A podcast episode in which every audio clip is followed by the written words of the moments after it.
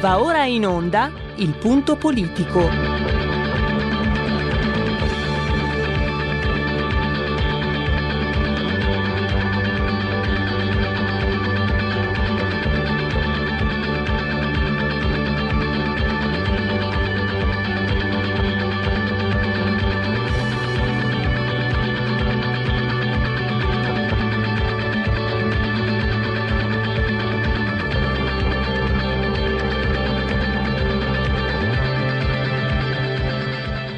Ma se non state attenti, i media vi faranno odiare le persone oppresse e amare quelle che opprimono. Malcolm X. C'è una radio, Radio Padania, che io capita qualche volta di ascoltarla ed è veramente una paura ascoltarla, una, c'è una rabbia, una, un odio che è totale e non si può nemmeno pensare a fare spallucce, pensare che questo odio, siccome è irrazionale, occorre in qualche modo dimenticarlo. Occorre in qualche modo farlo rientrare nel dibattito politico. E poi sguatteri del padrone un cazzo. Sguatteri del padrone un beneamato cazzo. Vi invito però ad ascoltare ogni giorno per 5 minuti Radio Padania Libera. Invertendo l'ordine dei fattori e gli orari, il prodotto non cambia c'è sempre il punto politico, c'è sempre RPL, come vi abbiamo già eh, avvisato negli scorsi giorni, c'è una variazione del palinsesto.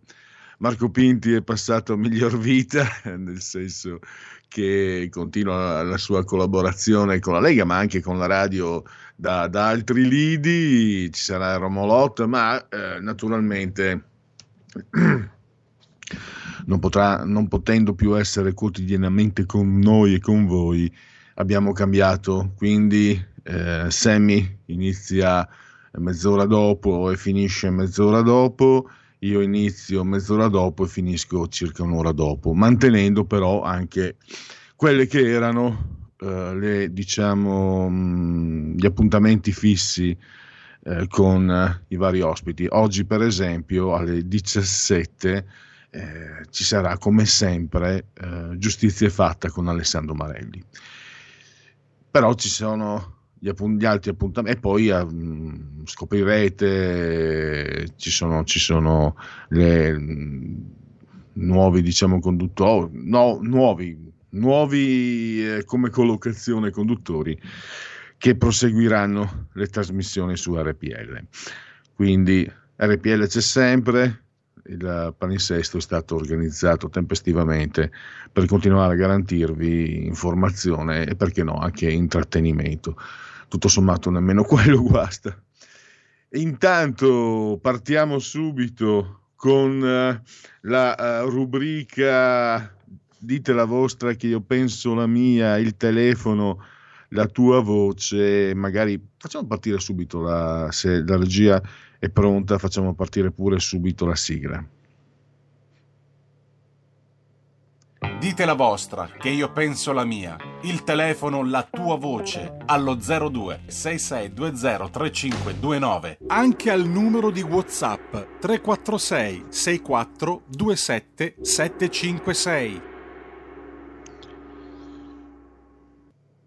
Due i temi che vi propongo, il terzo come sempre è il tema libero. Enrico Letta, nuovo segretario del PD, ha deciso di ripartire, non appena eletto, pensate un po', dallo Ius Soli e anche dal voto ai sedicenni. Enrico Letta riparte dallo Ius Soli. Allora, io ho tre suggerimenti, ma poi voi ovviamente potete votare per uno di questi tre, aggiungerne altri. Ah, ti piace perdere facile? Nuovi rinascimenti democratici che sbocciano, lo sapete, eh, il rinascimento da, dalle parti progressiste sta andando molto di moda, il rinascimento nero tra Michelle Obama e Amanda Gorman, la poetessa, e il rinascimento di, di Renzi, insomma, e poi hashtag Enrico ci fai o ci sei? Non so se mettere il punto com o meno. Questa è eh, la, la, proposta.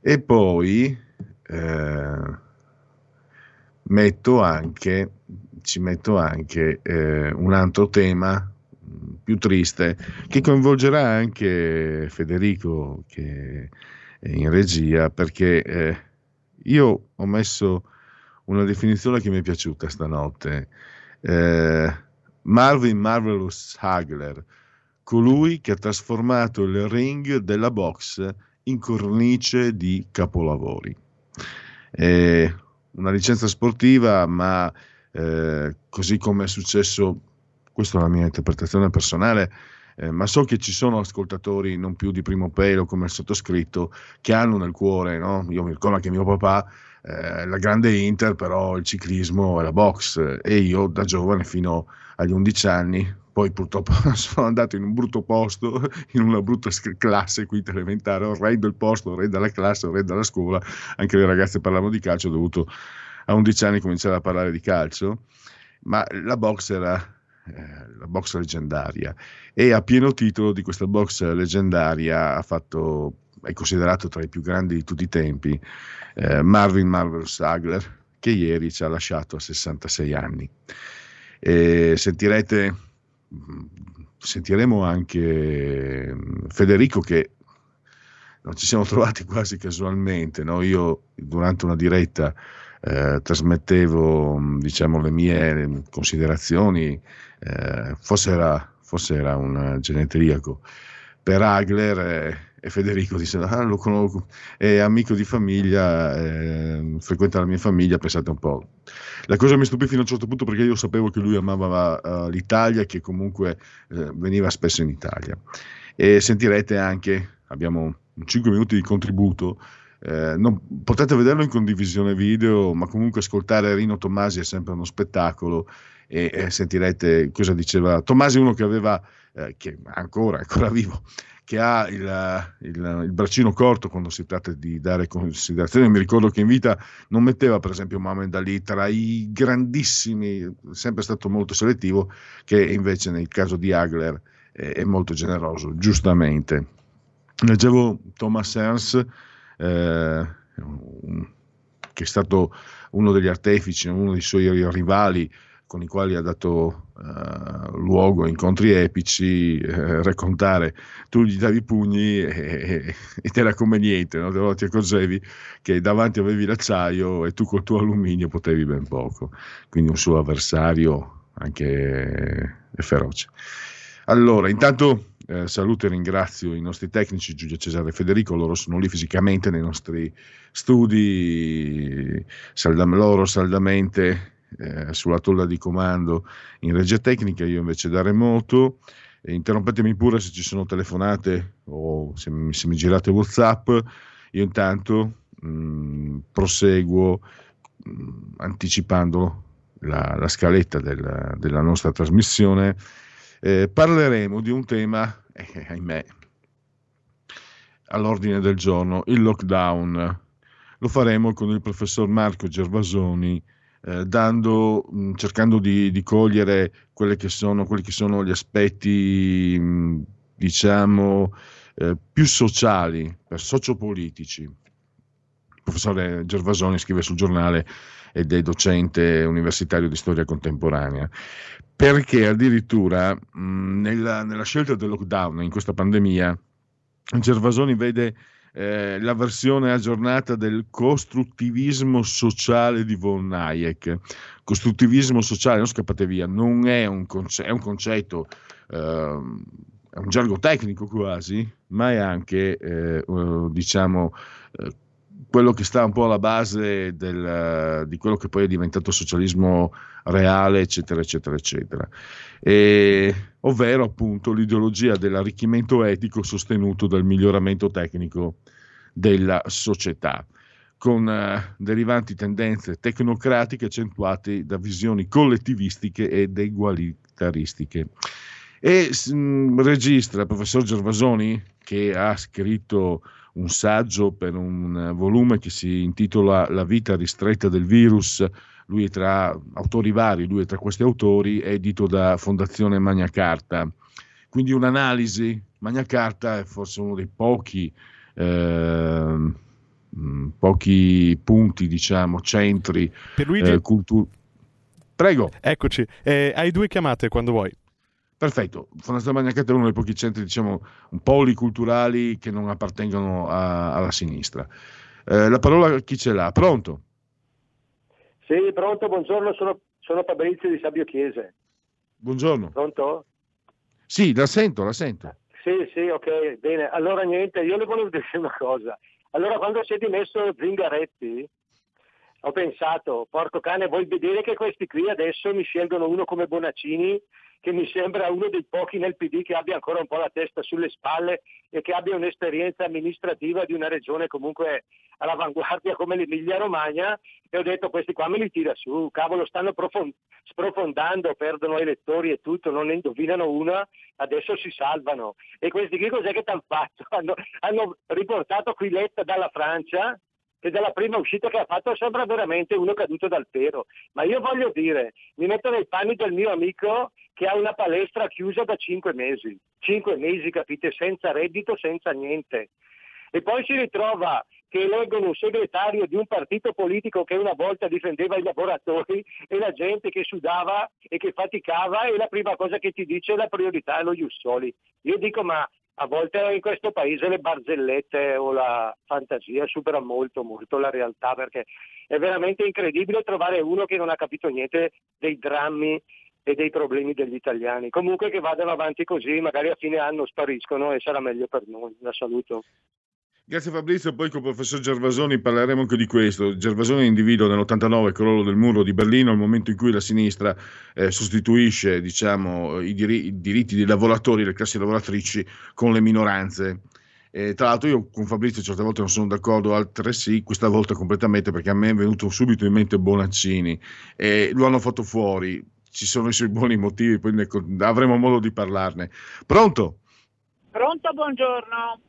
Buongiorno. Eh, mi chiamo Elena. Allora, mh, mm, io non voglio parlare dei nomi del PD, ma del, del, del, co- dei soggetti, delle cose che stanno eh, succedendo. Mh, mm, devo dire che sono molto preoccupata da quando la Lega è entrata al governo, perché purtroppo lo sappiamo, siamo consapevoli che abbiamo i i, i numeri che avevamo nel giugno del 2018, se non mi sbaglio, giusto? Bene. Sì. Quindi questi signori del PD e questi signori dei 5 Stelle imperano ancora quando è ora di votare in Parlamento. Lo Ius Soli e soprattutto il voto ai sedicenni è di uno squallore veramente da galera. Mi scusi, ma mi prendo le mie responsabilità e lo dico. Perché? Primo, lo Ius Soli ci sono donne incinte che arrivano in continuazione, va bene, che li sbattono nei barconi dopo che hanno pagato fior di denaro per avere i figli nati qui. Ok? Poi, e dopo parlano a vent'anni della seconda generazione e sono tutti potenziali terroristi, tra l'altro. Per quanto riguarda i sedicenni, il voto ai sedicenni, sono due anni che questi ragazzi, praticamente quasi due anni, che questi ragazzi a scuola ci vanno, va bene, un giorno su e dieci no. Quindi non hanno una maturità, hanno una, eh, una gravità psichica e, e psicofisica notevole visto l'anno che hanno fatto e loro li vogliono far votare e loro li vogliono far votare, vogliono dare in mano la decisione di decidere di un paese a dei ragazzi che vengono fuori da una condizione di questo genere. E non mi dica che non è fatto apposta, perché hanno bisogno di menti non pensanti e di menti che non sanno l'italiano. Mi scusi, buongiorno. Grazie Elena, bene, hanno già trovati apparecchi mi sembra, lasciatemelo dire, le sardine sono, eh, corrispondono, magari qualcuno, qualcuno no beh, il, il, ehm, il tizio lì che li, che li, governa ha 34 anni ed è studente fuori corso, comunque mi sembra che corrispondano all'identikit della signora. Eh, Un'altra chiamata per Luigi. Avanti, pronto? Pronto, ciao, sono Alessandro da Losanna. Eh, visto che sei interista magari ti ricordi. A me il nuovo segretario del PD mi fa venire in mente Pancev quando era all'Inter. Cioè, Pers- onestamente penso che come preparazione universitaria eccetera sia, abbia le competenze per essere un burocrate, ma in una giornata è riuscito a dirne di tutti i colori e non può dire eh, che non voleva dirlo. Ormai ha, fatto, ha chiarito veramente cos'è il PD. E per la questione dei sedicenni ognuno ha le proprie idee, ma non sono così preoccupato che un sedicenne voti. Per me è meglio che un sedicenne voti che gli italiani che vivono all'estero come me abbiano la possibilità di votare. Meglio che votano i sedicenni che vivono lì, anche perché la gran parte non credo che voterebbero PD. Eh, comunque vabbè, eh, buona giornata. Grazie anche al nostro ascoltatore italo-elvetico. Allora, dite la vostra che io penso la mia. Mm, io un po' la dico, il microfono dalla parte del manico. Io registro questo. Allora, in Emilia era passato un anno, era difficilissimo vincere, perché insomma Emilia Toscana. Però io ho fatto caso a questo, che uh, Stefano Bonaccini, sia durante la campagna elettorale, ma anche mesi prima, anni prima, non ha mai insultato Salvini, non ha mai insultato la Lega e ha vinto guadagnando in autorevolezza e governando, da quel che si è capito, non male. Questi invece continuano a insultare Salvini, continuano a insultare le, le idee che Salvini porta avanti, continuano a salvare i leghisti e perdono voti. E il nuovo segretario la prima cosa che fa è di fatto un attacco ai sovranisti, alla Lega Salvini con Jussoli. Io sinceramente mi sono fatto, ieri ci pensavo, eh, ma non sono qui per dire la mia, siete voi, però è, è una, diciamo che è collegato al, al suggerimento che ho dato no, per, per, questa rubrica di telefonate. Mi sono fatto l'idea di un, di un movimento vuoto, una scatola vuota, governata ormai da queste lobby eh, che vedono, secondo me, che secondo me hanno capo nella, nella lobby prima, nel, nel, primo partito italiano, quello che non va, eh, quello che non, prende, che non va al voto. Il partito di Repubblica l'Espresso, quindi questi pseudo intellettuali che eh, si organizzano tra di loro, fanno i festival, fanno eh, i concorsi, fanno i raduni, tutti pagati da noi ovviamente, e che quindi orientano quello che deve essere eh, formalmente, ufficialmente l'atteggiamento del PD. E, questo, e eh, la parte eh, strettamente politiche, che è quella del, del governo, che è quella dell'amministrazione, questi se ne impippano altamente. E a loro poco importa, credo, che il PD eh, possa tornare a essere il primo partito italiano, possa diventare un partito di governo. Loro si divertono, mangiano. Insomma, c'era anche la famosa vignetta di Stefano Disegni di alcuni anni fa, che eh, non è andata con coraggio fino in fondo, forse. Eh, forse le, le, vere elite che guidano, che indirizzano i politici del PD sono, sono, sono queste e, e, non è una buona notizia secondo me per il PD. Per Luigi? Tant'è.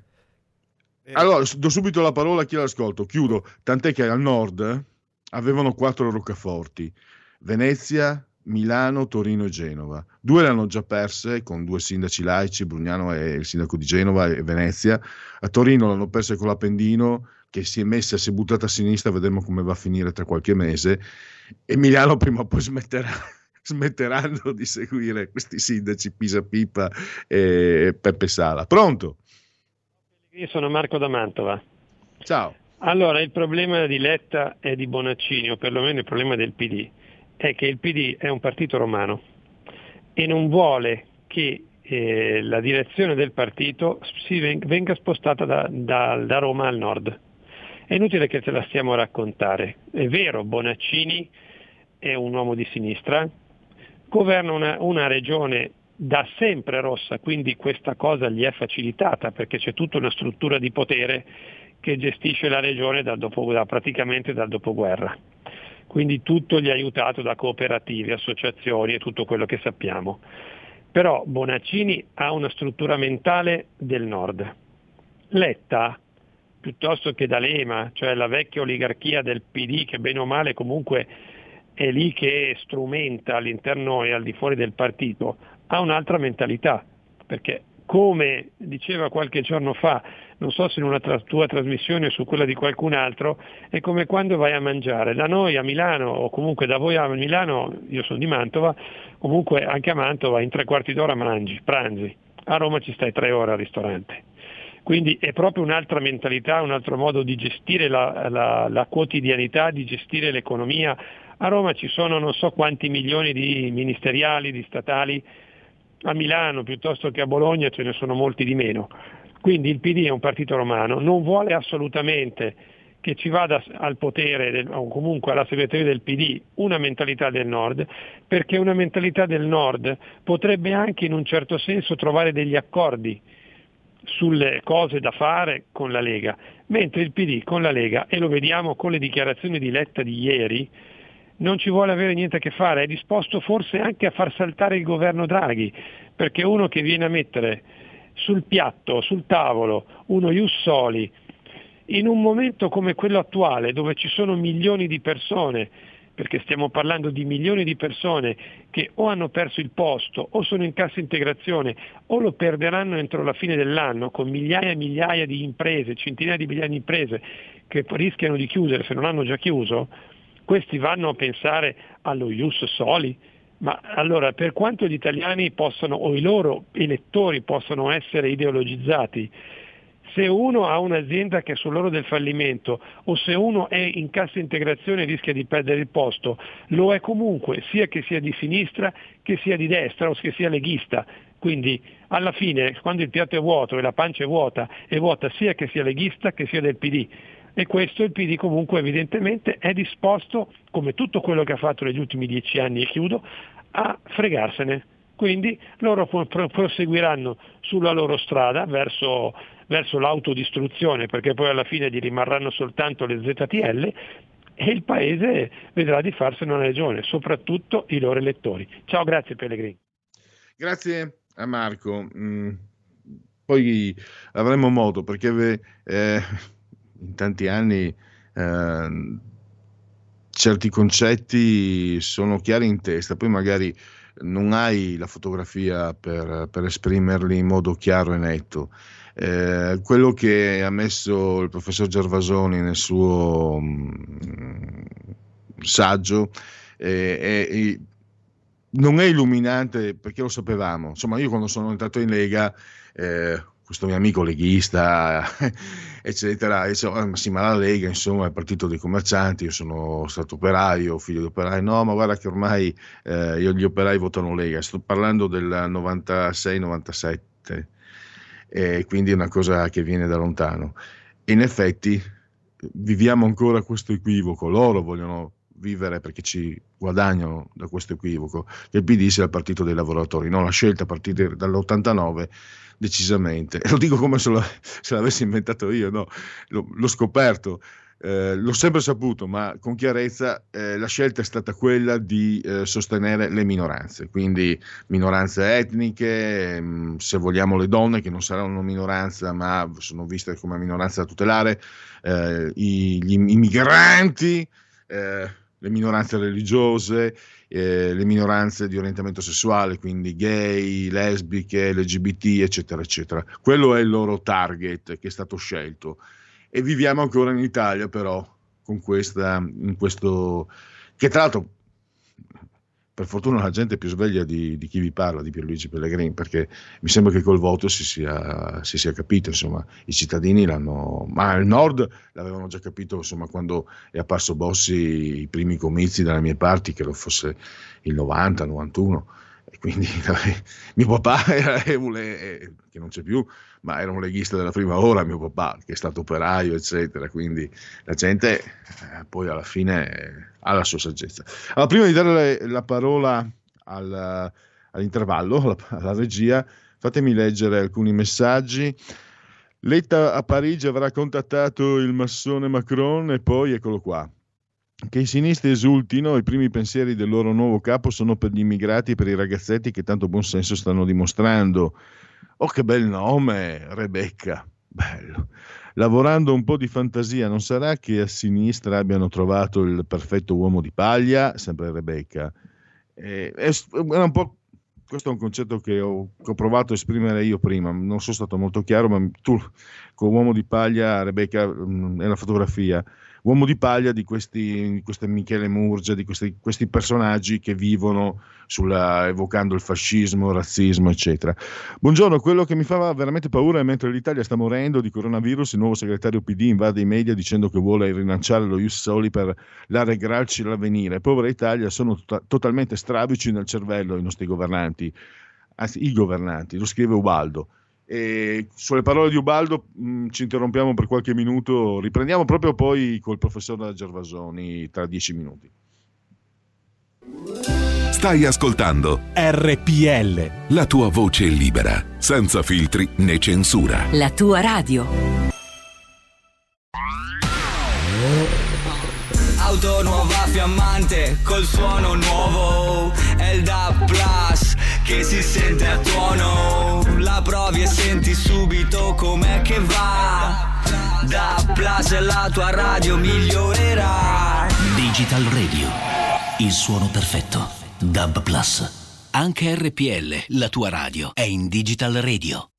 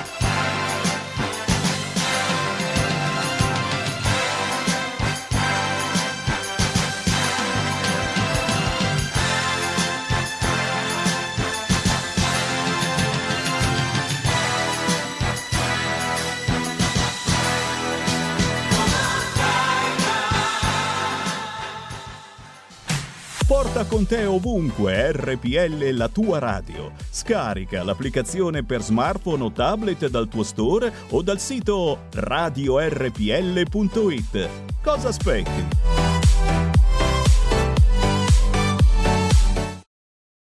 E ridiamo subito la linea a Pierluigi Pellegrin. Pierluigi, hai già una chiamata in attesa. Applausi, applausi per i nostri tecnici. Non so se è andata in onda una proposta musicale, sapete che per motivi di, di, di, di diritti di SIAE non, non, sento quei minuti, non sono in collegamento eh, nei minuti di, pausa. E, eh, subito però la precedenza a chi è al telefono. Pronto? Pronto? Buongiorno. Pronto? Sì, la, la sto sentendo. Mi sente, sono Giusy di Varese. Senta, io ho conservato alcuni giornali di qualche anno fa molto interessanti sul PD. Primo è un commento di Ricolfi, Luca Ricolfi. Dice che il PD è una grande macchina di clientele, è un apparato di trame, faide, tradimenti e imboscate. E poi dice, questo è da libero invece, il sistema marcio delle coop.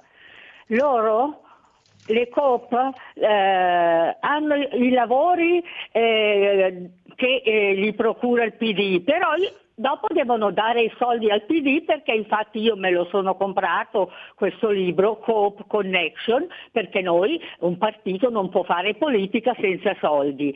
E poi c'è un altro molto interessante libro, sempre de- di come funziona il PD e come ha funzionato da, da, sempre praticamente. Infatti non vanno mai a chiedere al, al PD dove, da dove provengono i soldi che li finanzia, eccetera. L'altro libro è Lo Stato parallelo.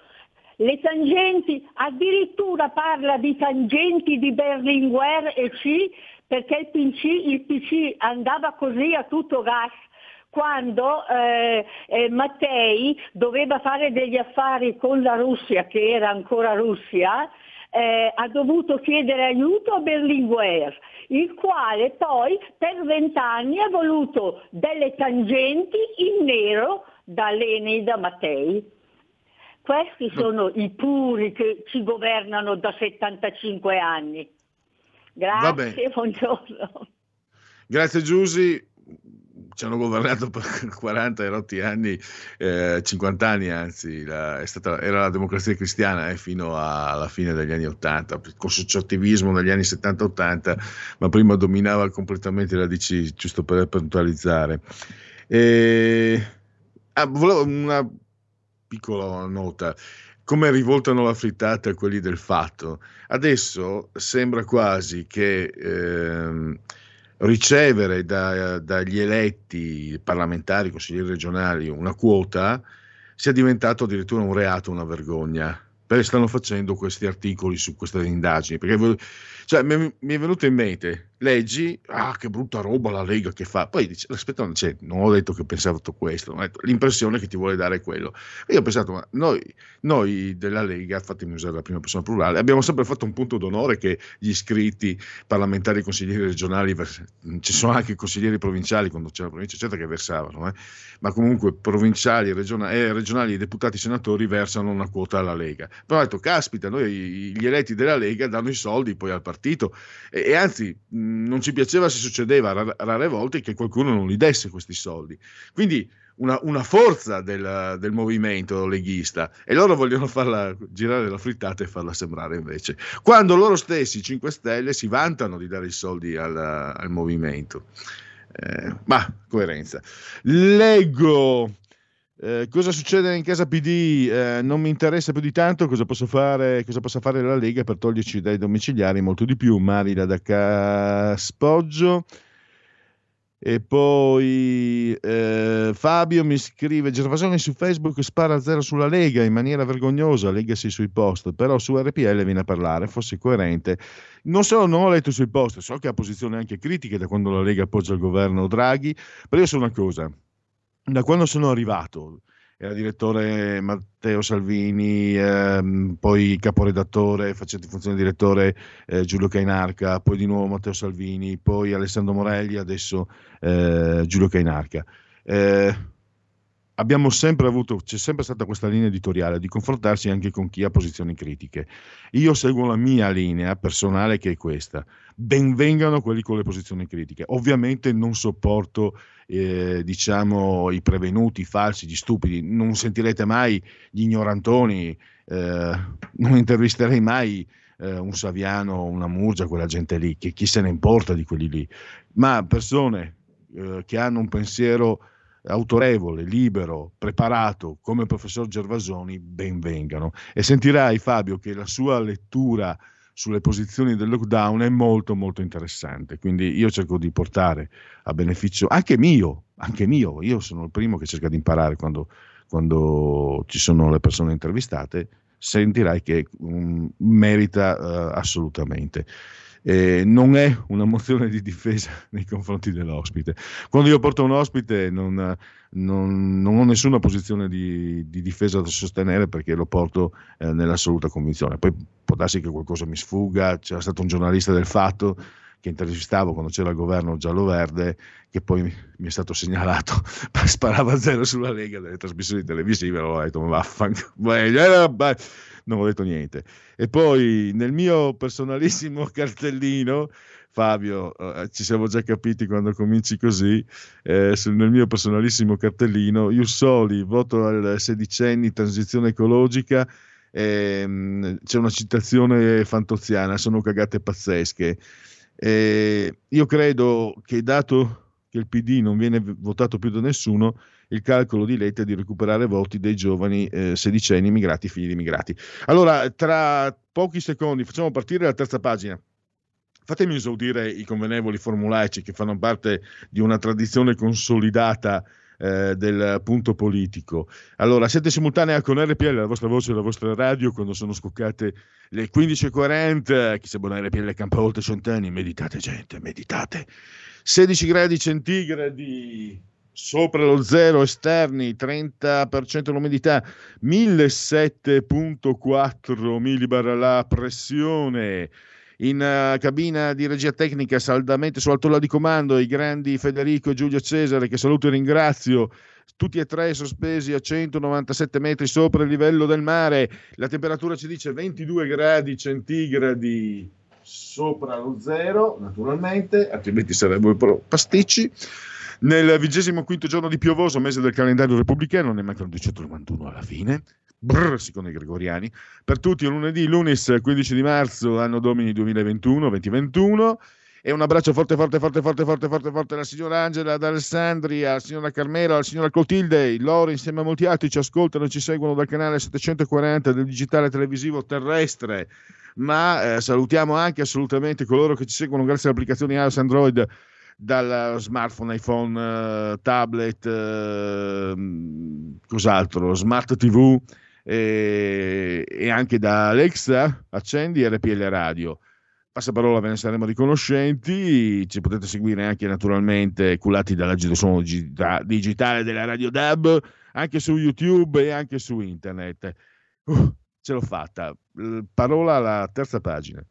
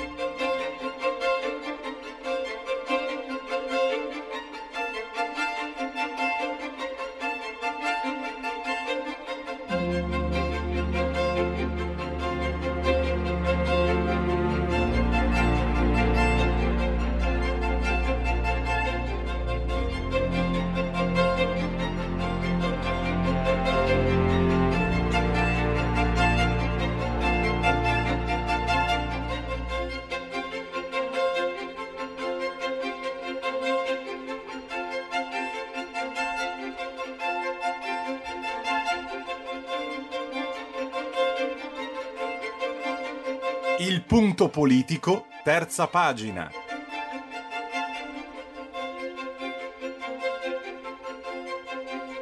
E do il benvenuto, lo ringrazio per la sua consueta disponibilità, al professor Marco Gervasoni, che dovremmo avere in linea. Buongiorno, grazie dell'invito. Pandemics Politics, eh, questo è il titolo usato dalla voce del Patriota per un suo saggio eh, su un libro che è edito da Magna Carta Ehm, e, e ne, parleremo, ne, parleremo, immediatamente. Professore, una piccola, lo devo agli ascoltatori, un ascoltatore eh, mi ha mandato un messaggio, mi ha detto ma come intervista il professor Gervasoni che critica sper, aspramente, anzi lui ha detto vergognosamente la Lega su Facebook.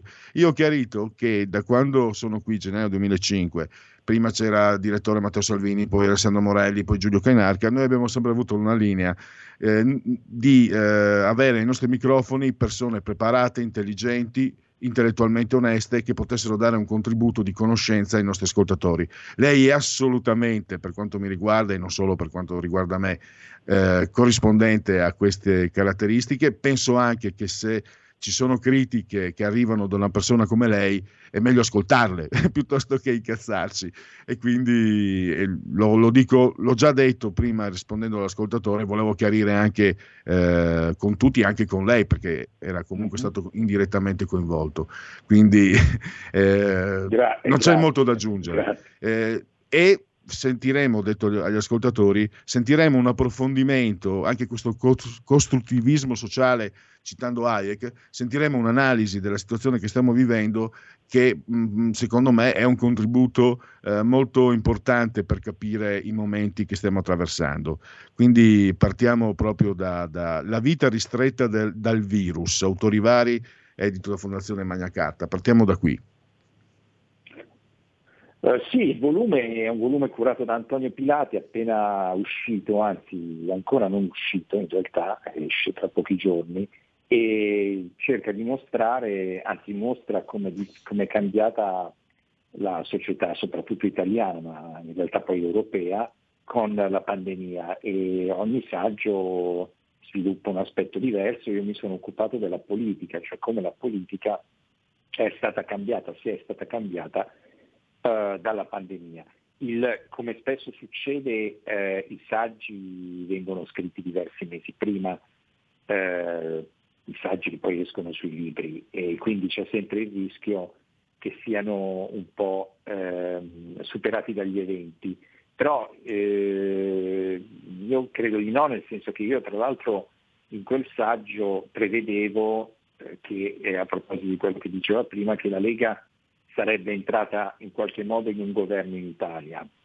E il saggio l'avevo consegnato in ottobre, eh? quindi, quindi eh, qualche capacità di previsione ce l'ho, eh, nonostante tutto, anche se poi preferirei applicarla magari a, alle, alle, allo, all'otto, altre cose più, eh, che portano più denari. Ma comunque al di là di questo no, la, la politica certo che è stata cambiata dalla pandemia, eh, in Italia ma in tutti, in tutti i, i, paesi, eh, nel senso che però non è stata cambiata nel senso che la pandemia ha portato nuove culture politiche, ma ha eh, estremizzato, eh, secondo me, alcune caratteristiche che c'erano già nelle diverse culture politiche. In particolare, secondo me, ha estremizzato eh, la cultura di sinistra, cioè detto in maniera molto spiccia così, eh, con la pandemia la sinistra si è spostata a sinistra. Eh, tutta la linea Blair, Clinton, eh, è stata completamente, anche Obama, perché Obama comunque stava in quella linea lì, eh, è stata completamente spazzata via e adesso il Partito Democratico di Biden sostanzialmente è un partito socialista, socialista secondo la te- socialdemocratico, insomma, secondo la terminologia europea e poi ha anche estremizzato l'intolleranza della sinistra, eh, quella cosa che viene chiamata cancel culture, cioè cultura della cancellazione. E... Lei, lei, parla anche di maoismo, professore. Sì, una sorta di, eh, di, di continuazione di, di, continuazione del maoismo con altri mezzi. E ehm, questo eh, ha messo in luce, se, se, leggendo quello che, che, ha scritto professore, eh, quello che avevamo davanti agli occhi tutti, però io ho trovato che lei l'abbia fotografato con una chiarezza che, sulla quale personalmente cercherò di, di insistere molto.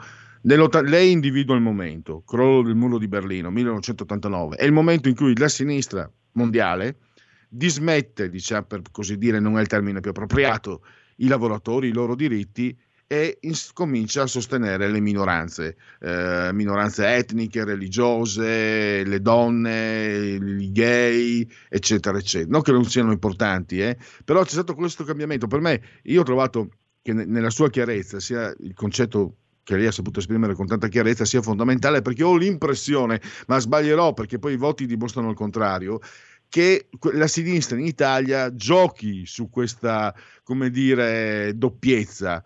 La sinistra sembra ancora essere il partito dei lavoratori, ma non lo è da, da, da ben più di vent'anni. Però gio- si gioca su questo equivoco. Sì, ma infatti, ma infatti eh, adesso Letta ha detto che non dobbiamo essere più il partito della ZTL così, ma nello stesso tempo eh, Letta dice Ius Soli.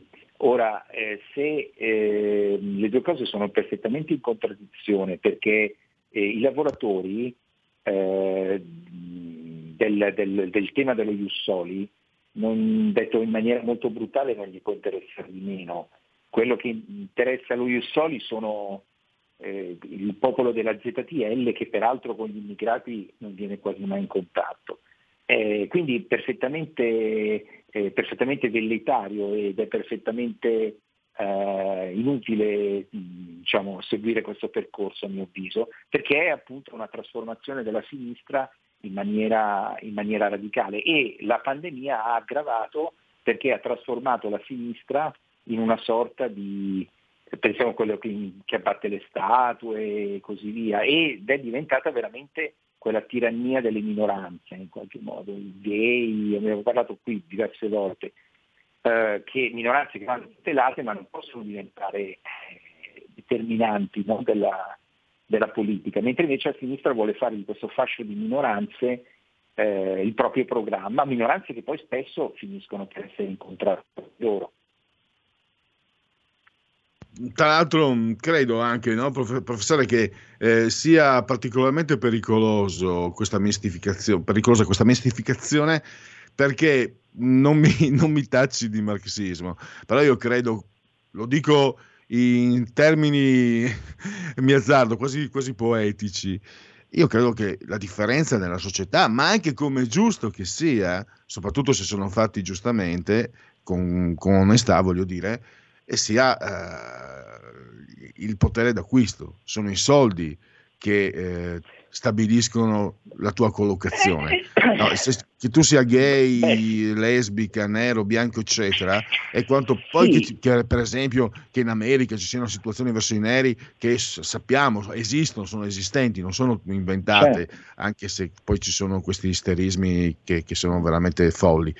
E, e questo ehm, lo dimostra anche dal fatto che da almeno credo 15 anni, perlomeno io seguo questa cosa da 12, ogni anno c'è un articolo eh, su, sulle pagine economiche dei giornali specializzati, concentrazione di ricchezze nelle mani di pochi, sempre di mm. più e sempre meno per tutti gli altri.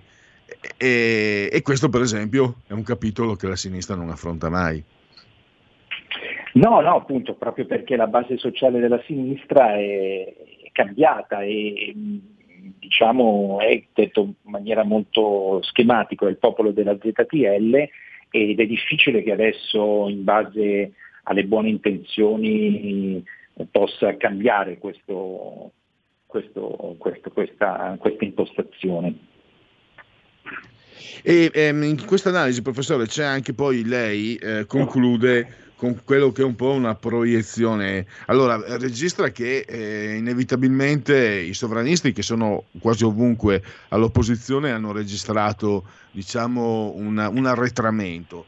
Sul fronte eh, de- della comunicazione era abbastanza anche prevedibile mh, mm, sul, perché per i sovranisti c'è la saldatura tra uh, social e piazza, no? Noi in Lega sì, abbiamo visto insomma, quanto, certo. quanto, quanto, sia importante la piazza per Matteo Salvini, lo posso dire io quando nel, Matteo Salvini nel 2014-2015 in regia c'è Giulio Cesare Carnelli, testimone, cioè è stato lui, mi mostrò eh, il primo comizio in Sicilia, demo in diretta il, uh, il, primo comizio di Salvini in Sicilia, facendolo sentire, ma si poteva vedere anche su, da, da, da YouTube, su Facebook è spaventoso, no? io sono, sono leghista da, da, tanti anni, vedere ad Agrigento una piazza stracolma fu fantastico, dalla misura che Matteo Salvini in piazza, ma anche Giorgio Meloni sicuramente, eh, eccetera. E, e, poi però c'è anche il fatto che lei registra che viene meno quello che era, eh, diciamo, un ingrediente cardine, il sovranismo visto come eh, reazione al, um, a una società che si sta perdendo, a una società che ha perso il controllo. E, e questo succede perché adesso c'è l'impressione che chi governa il controllo ce l'abbia con la complicità della pandemia. Mi sembra di aver capito così sia la sua analisi.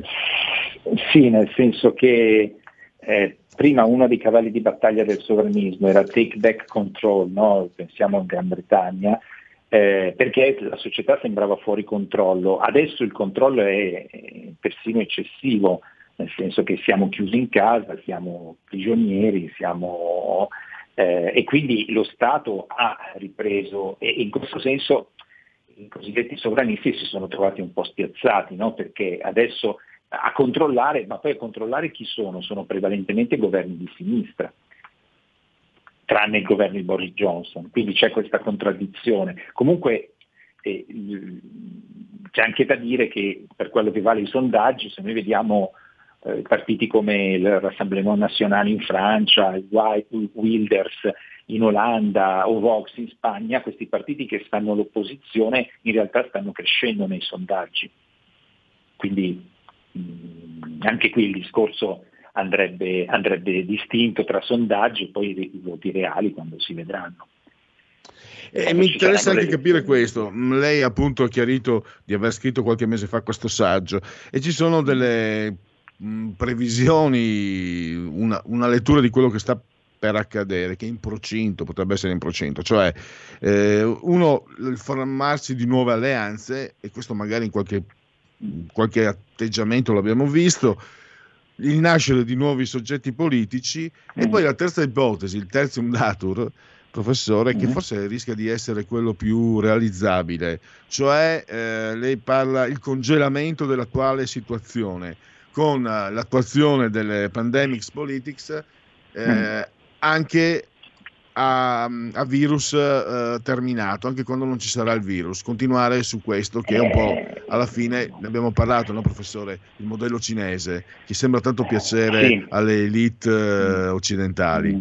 di sinistra e comunque che quelle che hanno potere no, vero. Questa tendenza c'è, questa tendenza c'è, cioè di, di, di, lo leggiamo anche sui giornali, soprattutto stranieri, l'idea di mantenere queste forme di governo anche quando la pandemia sarà finita oppure prepararsi a prossime pandemie. No? Cioè, la van der Leyen, van der Leyen eh, ha detto che siamo entrati nelle, nell'era delle pandemie, quindi, eh, quindi, ehm, quindi, dobbiamo prepararci anche a questa ipotesi, cioè che, che cerchino di tenere il, eh, questo, che cerchino di tenere mh, queste politiche anche, anche dopo. Eh, ehm, sì. Ma questo eh, quanto, quanto, è diciamo, possibile? Non dico in termini percentuali, cioè eh, noi comunque lei ha appena detto, i partiti diciamo, sovranisti, tra l'altro lei poi eh, insiste diciamo, in, in, quello che è un po' un suo um, pensiero, cioè quello di, di, trasformare il termine sovranista in conservatore, mm. che forse diciamo, renderebbe, amplierebbe, perché le parole sono degli abiti molto importanti e secondo lei eh, il termine, ne abbiamo già parlato, no? il termine conservatore permette di ampliare eh, sia eh, diciamo, la, la, platea di riferimento eh, e poi anche di dare una visione più completa di quelli che sono i pensieri sovranisti che spesso si sovrappongono o completano vicendevolmente il pensiero conservatore. Questo è per esempio un passaggio che lei auspica, mi sembra, da, da parecchio. Sì, eh, sì ne, abbiamo, ne, abbiamo parlato, ne abbiamo parlato sì, qui anche diverse volte, però forse non abbiamo più tempo, visto che diciamo, siamo via, quindi magari ne parliamo un'altra volta. Senz'altro. Eh, allora, diciamo che per il momento possiamo concludere. Io ringrazio ancora il professor Marco Gervasoni, tra l'altro ieri c'era anche un suo pezzo, un suo um, articolo sulla censura su Amazon. Eh, sì. Amazon eh, non venderà più libri che mm. abbiano posizioni critiche nei confronti mm. de, mm. del, del pensiero arcobaleno. Un altro segno dei tempi che ci mm. aspettano. Sì, sì, sicuramente. Eh, non ho capito quanto tempo ho perché se no non mi metto Tre, a, 30 a secondi. 30 perché... secondi. Come? 30 no, secondi, Amazon professore. Libro... Eh, come? 30 secondi.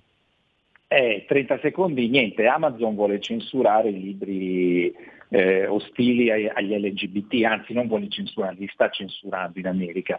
Quindi alcuni libri non si possono comprare su Amazon, questo detto in maniera molto in pillole e, e, visto la portata di Amazon lei denuncia eh, quanto sia pericolosa questa posizione. Ma avremo modo sì. di continuare queste, yeah. queste, osservazioni con il professor Gervasoni eh, in prossime occasioni. Intanto lo ringrazio davvero, grazie e risentirci a presto professore. G- grazie, grazie, grazie, buona serata.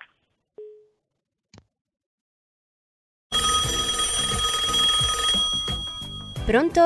Avvocato. Mi dica. C'è bisogno di lei. L'avvocato risponde. Ogni venerdì dalle 18.30 con l'avvocato Celeste Collovati. Solo su RPL, la tua radio. In molti ci invidiano e ci odiano perché siamo ancora liberi. Segnati il nuovo IBAN per i tuoi bonifici. IT 89 R 08453 01602 000 000 101971 presso la Banca di Credito Cooperativo di Milano SC. Diventa nostro editore. IT 89 R 08453 01602 000 000 10 19 71.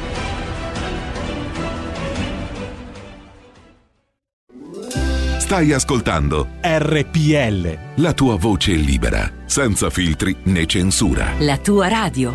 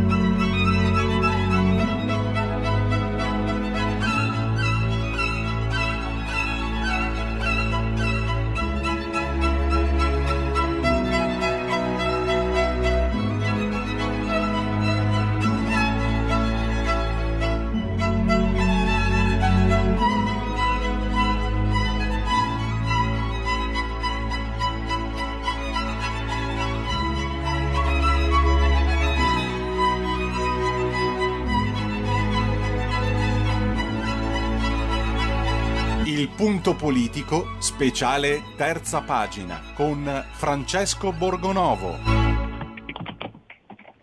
E eh, diamo il benvenuto, eh, ringraziamo per la sua presenza il vice direttore della Verità Francesco Borgonovo. Benvenuto Francesco.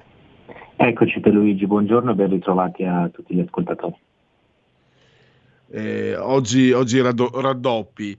Eh, sono, c'è molta carne al fuoco anche nei tuoi articoli di questi ultimi giorni. Eh, continui a seguire con molta attenzione le vicende che stanno portando al lockdown, ancora chiusi, insomma, cambia l'orchestra, ma la musica è sempre la stessa. Ma anche ci sono, diciamo, ehm, i, i tuoi, il tuo personale percorso culturale che ti porta a considerazioni e indagini su, sui fenomeni di cultura anche pop No? Eh, una volta si diceva cultura popolare, bassa cultura, per fortuna non si usa più questo termine. E eh, hai, io non so se tu preferisca iniziare da, da un'analisi di quello che sta accadendo, no? questo lockdown, questo, questo rosso eh, totale, insomma, no? che, che continua e che quindi può significare molte cose, può significare che questo governo stia cercando di porre riparo ai numerosissimi errori del precedente, può significare che il problema sia enorme, può significare che purtroppo magari non ci sia la discontinuità che noi auspichiamo. E, oppure eh, c'è questo fenomeno che io sinceramente, eh, te lo confesso, sono appassionatissimo di fumetti, non tanto dei, dei, manga giapponesi, anche se ho letto alcune cose che sono validissime, Dragon Ball, e mi ha incuriosito perché ci sono anche miei coetanei che eh, so che lo leggevano, so che lo nominavano, so che lo citavano come un personaggio molto amato ed è, ed è abbastanza... Col- partiamo da qui allora se sei d'accordo Francesco. Mi ha colpito questo, che ha un successo che è penetrato, che è permeato, che è andato in profondità, ma non ha, non so se io mm. nomino Tex Wheeler, tutti sanno, tutti sanno di, di, cosa si tratta e viene citato anche Umberto Eco di, di Landog eccetera. Eh, poi mm, se cito il mio fumetto preferito Sandman eh, è, è, quasi una citazione dotta eccetera eccetera. Dragon Ball è popolare ma anche un po' diciamo releg- quasi marginalizzato nonostante un successo pazzesco 250 milioni di copie non so se mi spiego dall'84 a oggi sono un'enormità ed è un fenomeno che ti ha colpito anche perché possiamo ritrovare tradizioni, valori, contenuti eh, che, che vo- di cui altre volte abbiamo parlato, mi sembra. Beh, diciamo che Sandman rispetto a Dragon Ball è un fumetto più di nicchia e probabilmente anche più autoriale, nel senso che eh, nascono diversamente gli stessi, insomma i manga soprattutto nell'epoca in cui è nato Dragon Ball, quindi parliamo di metà dei primi anni 80, 84, 1984-85, eh, venivano pubblicati su delle riviste eh, e quindi lo scopo era quello di eh, guadagnare un pubblico enorme, cioè dovevano vendere prima di tutto, quindi c'erano degli editor, eh, cioè dei, dei responsabili della redazione di queste riviste che insistevano molto con gli autori affinché facessero, producessero delle cose che poi potessero essere molto apprezzate. E, mm, e solo insomma, gli autori diciamo più di ricerca, un po' più raffinati avevano minore successo e ovviamente erano più di nicchia, quindi è difficile paragonare dei fumetti eh, di questo tipo, ehm, per quanto secondo me siano, diciamo, Dragon Ball è eh, più nazionale popolare in qualche maniera, no? anche se a modo suo riesce a essere originale rispetto anche a tanti altri manga da cui poi sono stati tratti degli anime, cioè dei cartoni animati, è molto meno banale, molto, molto particolare da tanti punti di vista, molto ironico, eh, molto ricercato secondo me anche nel disegno alla fine rispetto tanti altri prodotti. Ma al di là di queste considerazioni tecniche, la cosa interessante di Dragon Ball è proprio questo suo aspetto, diciamo, sociologico, culturale, cioè eh, per chi non lo conoscesse, Dragon Ball racconta, eh, a parte che è lunghissimo, quindi è molto difficile da sintetizzare, comunque racconta le avventure di questo prima bambino, poi ragazzo, poi uomo che si chiama Goku, e che si scopre poi essere venuto da un altro pianeta ed è una figura ispirata a un, classico della letteratura cinese, non giapponese, cinese, che si chiama Lo scimmiotto. E, mh, tutto il personaggio di Goku è ispirato alla Cina e sembra quasi ambientato in Cina, ehm, questa Cina tradizionale, antica. Lo stesso Goku è vestito, almeno inizialmente, come un monaco Shaolin, eh, perché un, um, nasceva il fumetto nel momento in cui cominciavano a diffondersi e avere enorme successo i manga di arti marziali. E quindi all'epoca si cercava la casa editrice di Toriyama, da Kira Toriyama che, che è l'autore di, di, Dragon Ball, cercava un fumetto di arti marziali. E a suo modo eh, eh, lui ha, ha, fatto questa cosa molto, molto, fuori dagli schemi che però ricalca dei, dire, dei, dei eh, luoghi letterari che ci sono familiari anche a noi, perché alla fine è un grande romanzo di formazione, si direbbe, no? la storia di questo ragazzino che diventa grande, impara a stare nel mondo e però mostra dei valori che non sono poi così scontati di giorno, cioè noi magari vediamo questi mm, cartoni animati che guardano i ragazzini e, e, non ci poniamo il problema, cioè magari ci sembrano troppo semplici addirittura no, guarda che schifezza giapponese che sta guardando, in realtà no, eh, in realtà Dragon Ball è profondamente mm, dire, radicato nella tradizione. Intanto Toriyama ha sempre avuto un grande rapporto con la natura, cioè in questo, in questo nel suo fumetto mm, i cattivi eh, sono per lo più dei personaggi che vogliono sovvertire l'ordine naturale delle cose, no? C'è un cattivo in particolare che si chiama Freezer, che è proprio la personificazione del male, che Toriyama eh, per realizzarlo si è ispirato agli speculatori eh, della bolla immobiliare di, di, di, edilizia giapponese degli anni 90. No? Eh, e quindi per lui chi fa commercio della natura, no? chi sfrutta, chi ruba, eh, potremmo dire il capitalismo eh, regolato, è proprio il, il nemico, il nemico numero uno ed è difficile da trovare una cosa del genere no? in un fumetto, cioè vedere eh, un autore che abbia una posizione conservatrice in questa maniera. E poi c'è tutto l'aspetto ovviamente delle, delle arti marziali, che eh, oggi non sono esattamente la cosa che va per la maggiore, anzi, oddio, la violenza è guardata come se fosse la cosa peggiore dell'universo, e invece qui vediamo un ragazzino che diventa uomo anche attraverso il combattimento, l'allenamento, eh, sfidando i nemici, insomma è, c'è una visione che non è semplicissimo trovare altrove, che lo rende secondo me un fumetto molto interessante, un manga molto interessante e anche diverso da tanti altri. E quindi, quindi è anche positivo il fatto che, come dire, il messaggio che, che possiamo leggere è anche che, come dire, eh, i buoni sono competitivi eh, i buoni vanno sul mercato, no? non è che vadano solo certe posizioni che vengono contrabbandate come diciamo eh, posizioni leader. Eh, i, i valori, la metto giù un po' grossolana, i vecchi buoni valori di una volta sono ancora, sono ancora molto eh, diciamo appetiti dal grande pubblico e questo, questo mi sembra possa essere magari un, un ottimismo un po' così, un po' grossolano, di grana grossa, però eh, io ci leggo questo, anche tra le tante cose. Beh, se noi guardiamo che cosa va adesso per la maggiore, eh, nelle serie tv per ragazzini, nel, nei libri, nelle cose, ci sono sempre dei personaggi eh, che sono vittime, no? problematici, ehm, che hanno dei, appunto, questi grossi problemi, grosse difficoltà, no? sempre mezzi disadattati, che per l'amor del cielo va bene raccontare anche le fragilità, però è bello raccontare anche fornire dei modelli positivi e secondo me in questo caso Goku, il protagonista di Dragon Ball, lo è, cioè è uno che mm, combatte, combatte per difendere la Terra, ma anche per sconfiggere gli avversari.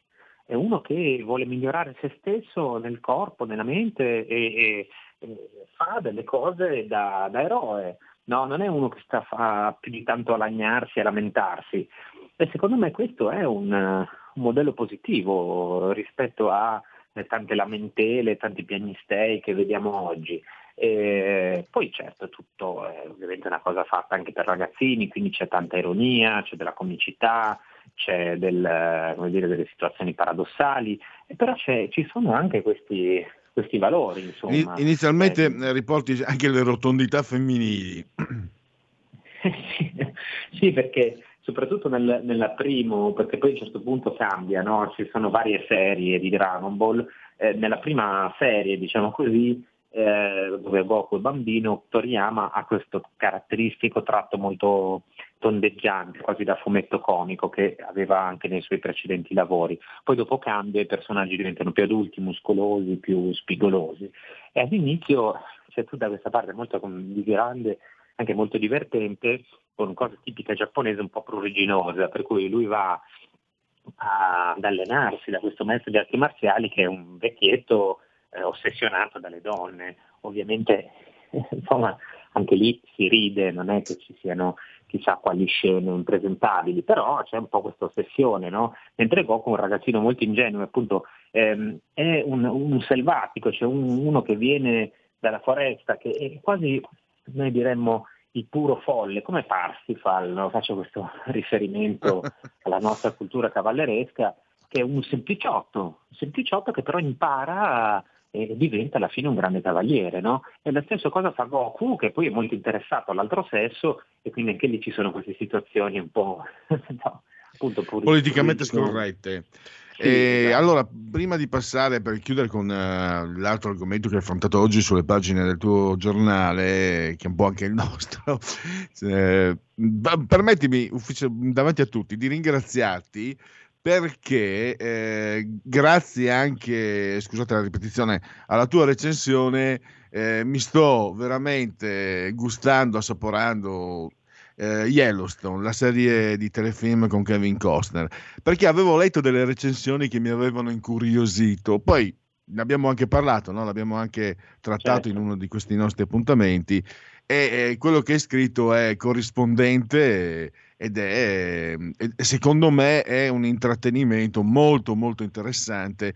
Onestamente credo eh, è una considerazione in libertà la mia mh, mm, Francesco davvero non da adesso la TV sta soppiantando per quanto riguarda i, eh, le tematiche, eh, un certo tipo di impegno sta soppiantando il cinema, insomma. Yellowstone non è una serie, non è secondo me nemmeno una serie tanto tanto facile. No, assolutamente, è una, è una serie secondo me di altissimo livello, poi voglio dire, stiamo parlando di Kevin Costner che è un pilastro di Hollywood, eh, ma poi ci rendiamo conto che alcune di queste serie che magari noi un tempo consideravamo la stessa Dallas, no? a cui, che in parte viene ripresa su alcune cose da Yellowstone, eh, erano esempi di grande narrazione anche televisiva. Eh, poi Yellowstone ci mette dell'approfondimento in più e c'è questa, come dire, questa parte di western, diciamo così, di, di, di durezza della frontiera pure ai giorni nostri che la rende molto profonda secondo me. Quindi si trova nella televisione, eh, nel... cioè io penso che no, sia sbagliato dire come è stato fatto per tanto tempo, anche e soprattutto a destra, dire ma no, che schifo la tv, eh, le serie, insomma, i fumetti, queste cose, sono cultura appunto popolare, bassa, robe così, no? È inutile rinchiudersi nella torre d'avorio.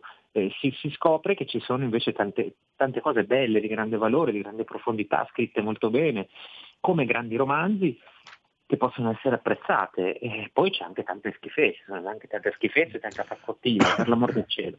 Però ci sono anche delle cose di, di, secondo me di grandissimo valore e fare gli schizzi nuovi non va mai troppo bene, penso io. Sono, da, sono d'accordissimo. Io ti dico personalmente, trovo però che la TV, lo stesso fumetto, negli ultimi vent'anni abbiano trovato anche di più il caso prima di, di Sandman. Abbiano, però vedo anche magari il Batman, eh, quello del, del ventunesimo secolo, quello che uscite, le, le saghe che sono state fatte su Batman, c'è stato, e poi i telefilm eh, sono stati fatti, mi viene in mente Scrubs, mi viene in mente eh, quello su True Detective, eh, mi viene in mente Hannibal, eh, quello con l'attore con Mikkelsen. È stato fatto un salto di qualità, cioè c'è anche un'offerta che certi episodi, per esempio di Hannibal, erano secondo me impegnativi anche da, da seguire, proprio erano difficili cioè il coraggio di offrire qualcosa che non è semplice, qualcosa che non è che ti tiene lì, anche, anche True Detective secondo me, cosa che una volta aspettava al cinema, no? 900, mettiti, o l'ultimo imperatore, non sono film difficili per carità, però sono impegnativi, quello sì. E adesso il cinema sembra il cinema sta facendo sempre di più blockbuster sui supereroi dei fumetti e la TV ha il coraggio mi spiegava anche l'ex eh, eh, eh, non so se sia ancora direttore direttrice non so mettiamoci d'accordo del uh, festival del cinema di Torino che questo succede anche perché in un'intervista di tantissimi anni fa che questo accade anche perché la possibilità di mercato eh, offre la possibilità ai produttori di sperimentare, cioè se una serie non funziona, la posso, con, una, con un determinato canale televisivo lo posso vendere ad altri e quindi posso rischiare. Io ho riscontrato questo, onestamente io devo dirti che corrispondo a, a, quella, a, quella, critica che facevi prima, cioè per me i telefilm degli anni 80 e 90 e anche parte 70, a parte attenti quei due, erano delle sconcezze in, in, in, indigeste, immangiabili secondo me, ma questa è una posizione personale naturalmente. Ma, guarda, tu hai citato una delle serie secondo me più belle mai fatte che è Hannibal, eh, che è un capolavoro dal punto di vista della scrittura, dal punto di vista della regia e tra l'altro eh, sono stati veramente geniali secondo me perché Hannibal usa è arrivata nel momento in cui la televisione era piena, cominciava a riempirsi di tutti questi show di pochi, no? quindi usa le, le, proprio le, le, scene, le inquadrature che si fanno nella televisione eh, de, del, dei Masterchef ad esempio e li riporta nelle serie televisive, ovviamente fanno vedere uno che sta cucinando le sue vittime, non? quindi c'è anche questa cosa raccapricciante da un certo punto di vista, ma anche veramente una grandissima trovata eh, autoriale, secondo me. E, e, mm, la, la, la, grande forza di queste cose, eh, permetto questa divagazione è questa, cioè ehm, mentre i romanzi e il cinema sono andati spesso chiudendosi un po' su se stessi, no? cioè noi vediamo anche i romanzi italiani degli ultimi anni, forse magari negli ultimi anni qualcosa si muove un po', ma prima erano un continuo di scrittori che parlavano della loro vita da scrittori, cose di cui non fregava assolutamente nulla a nessuno. No? Erano cose lì da, da, intellettuali che parlavano ad altri intellettuali, tutti autoreferenziali, come spesso è accaduto anche nel cinema italiano, quello da, considerato d'autore, no? l'idea di che non bisognava parlare al pubblico degli intellettuali, che alla fine la gente no? era un po' schifoso, quindi bisognava trascurarla. Invece le serie tv e i fumetti che pure che avevano bisogno, cioè dovevano avere un pubblico, quindi parlare a tutti, essere popolari perché altrimenti li chiudevano, eh, sono riusciti a, a, tenere questa cosa, questa attenzione no, al grande pubblico, ma allo stesso tempo diventare, ehm, inserire delle cose veramente profondissime. Sandman è un esempio, cioè Sandman è un fumetto, un giornaletto, avrebbero detto no, i nostri nonni genitori, eh, che, che, finisce in mano ai ragazzini, ma dentro ci sono delle storie degne di, di fatte scritto da Neil Gaiman, che è uno dei, anche un grandissimo romanziere. E questa è la forza, secondo me. E poi invece, purtroppo temo che il fumetto stia un po' succedendo la stessa cosa, no? adesso vanno molto i fumetti autoreferenziali, autobiografici, anche un po' noiosi. Invece si perde questa cosa qui, no? Deve essere popolari ma anche profondi. E il cinema ha subito la stessa cosa, cioè da un lato ci sono dei film d'autore è così che la gente li guarda e dice vabbè ma che noia, no? E dall'altro poi per fare incassi e sostenere tutta la baracca allora il, il supereroe. È molto raro che ci siano due cose insieme, per esempio secondo me i, i Batman di Christopher Nolan erano un grande esempio di cinema, molto profondo, eh, in particolare il ritorno del Cavaliere Oscuro è un film politico, no? con questi sulle, sulla borsa, sul, sulla crisi economica del 2008, insomma sono delle cose anche molto rilevanti culturalmente ed è bello avere questi mezzi che si stanno riscoprendo troviamo dentro delle cose veramente intelligenti e interessanti. Allora, eh, tra l'altro Neil Gaiman che mh, affonda anche la sua scrittura nelle radici nella tradizione inglese, forse generazionalmente ehm, ha una posizione diciamo più, più più profonda perché ho paura che certe tradizioni siano state perdute a tutti i livelli.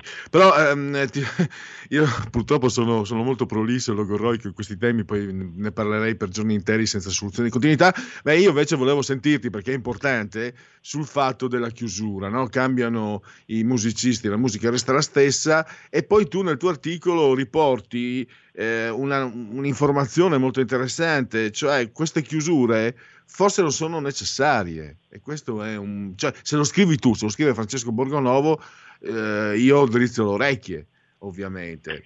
Eh, e, e, questo è. Volevo condividerlo con gli ascoltatori. E scusa se ti sto rubando più tempo del solito. No, no, figurati, intanto ti ringrazio della fiducia. E devo dire che non è che. Mh, cioè io leggo delle cose e mi faccio venire dei dubbi. Cioè, quando leggo eh, sul Corriere della Sera due autorevoli eh, studiosi lombardi, no? eh, un uh, ingegnere e uno statistico. Quando leggo persino dei ricercatori di sinistra, io ho citato Matteo Villa, Matteo Villa è uno che scrive sempre di immigrazione contro Salvini, contro i sovranisti, a favore dell'NG, no? e, e, e, spesso abbiamo polemizzato proprio per il, il tipo di calcoli che lui fa sugli immigrati. Eh, però noti che quando scrive alcune cose e mette in fila dei dati che in questo caso sono eh, realistici sul virus, lo citano molto meno. Che cos'è che dicono? Un, po', cominciano ad essere un po' tanti questi studiosi, dicono che ehm, il lockdown, le chiusure, cosa che si sapeva, eh, ba- bastava leggere i piani pandemici, insomma come si fa un piano pandemico, cosa che sappiamo non abbiamo fatto. Le chiusure servono all'inizio, no? quando le varie ondate stanno iniziando. A un certo punto, se tu non hai chiuso subito e magari non sei riuscito a contenere una zona limitata al virus, dopo, come spiegano eh, questi studiosi intervistati dal Corriere eh, domenica, ehm, a un certo punto come dire, un'ondata fa il suo corso, cioè indipendentemente dalla chiusura si raggiunge un picco che dovrebbe raggiungersi secondo loro intorno al 20-21 di marzo e poi eh, scende naturalmente, tant'è che se andiamo a vedere eh, ehm, i, i, dire, i, dati delle terapie intensive dei ricoveri sono in calo dalla fine di febbraio in realtà. No? Eh, e questo è, è, è un problema perché se noi stiamo chiudendo, e tra l'altro con misure molto più pesanti rispetto addirittura a quelle di Natale, se noi chiudiamo e la ragione non c'è, ehm, questo fa, uno fa arrabbiare e due ci fa riflettere su come viene usata la scienza, perché a me viene sospetto che qui ci siano alcuni all'interno del governo, che poi sono sempre gli stessi, che vedono le foto sui giornali, così si fanno guidare un po' dalla paura, un po' da, dalle emozioni, così lo facciamo, un po' dall'incapacità di dire non sappiamo che altro fare, chiudiamo. E questo non va bene. E questo è, è giusto anche, eh, sarebbe anche positivo se si potesse eh, parlarne in chiave non ideologica, no? perché eh, i, i, chiusuristi sono di sinistra, i non chiusuristi sono tutti eh, Novax, no, no, negazionisti, eccetera, e non si riesce mai a intavolare un dibattito serio, contrariamente invece a quello che hai saputo fare anche oggi nel tuo articolo. Eh, Francesco, grazie per, questo, per, questa doppietta dopo i subalterni di questa mattina e noi ci risentiamo di nuovo domani alle 16.05 per, all'interno per lo speciale terza pagina del punto politico. Ti ringrazio ancora e a domani. Grazie, grazie a tutti e a domani. Allora, eh, tra un minuto andiamo all'intervallo e cosa ci aspetta dopo? Dunque, io direi, cari miei tecnici, dopo riapriamo le telefonate se c'è ancora qualcuno naturalmente che vuole parlare e non sia mai detto che mh, mm, gli togliamo la parola. Eh, ci sono io ancora dei sondaggi e poi volevo dedicare appunto qualche minuto io non, non, voglio dare l'impressione di approfittare degli ascoltatori, ma vedete, io abbiamo parlato prima di Sandman, eh, Neil Gaiman, io ho amato in modo viscerale il fumetto Sandman. Forse è stato anche una, una presenza formativa importante, al, insieme a Pirandello, eh, a Zagor, a Platone, eh, eccetera, eccetera, eccetera. No? Cultura un po' mista la mia, ai telefilm, eccetera. se, se Dio non voglia, scongiuriamo, dovesse venire meno Neil Gaiman, io non ve ne parlo perché comunque è eh, una posizione, comunque è brutto dire un po', un po' l'Italia, di nicchia, ecco, di nicchia. Invece penso che la memoria di Marvin Hagler possa coinvolgere Marvin Marvelous, no? è proprio all'anagrafe si era fatto mettere Marvelous aggiungere, eh, coinvolga la memoria di tanti di noi, di tanti pluricinquantenni, eh, che anche quarantenni, che lo hanno visto combattere, che possono ricordare, possiamo ricordare i momenti in cui la box, eh, la noble act, come la chiamano i francesi, era assistere a un combattimento di box era un evento, eh, era essere spettatori di qualcosa di, di importante. I telegiornali, le tv parlavano moltissimo di questi cavalieri che salivano sul ring. E quindi è vero, io ho sempre avuto una passione. Eh, Mohamed Ali, Marvin Hagler, poi ci sono anche altri pugili, no? ma Mohamed Ali, poi Marvin Hagler Marvelous non me ne abbia male se prima metto Mohamed Ali. E, e certo c'è qualcosa di, c'è un, diciamo, un conflitto di interessi mio se vogliamo, ma ho, ci ho riflettuto e penso che anche molti di voi eh, abbiano piacere eh, nel rivivere per qualche minuto quelle esperienze di, di qualche decennio fa. Pausa. Porta con te ovunque RPL la tua radio. Scarica l'applicazione per smartphone o tablet dal tuo store o dal sito radiorpl.it. Cosa aspetti?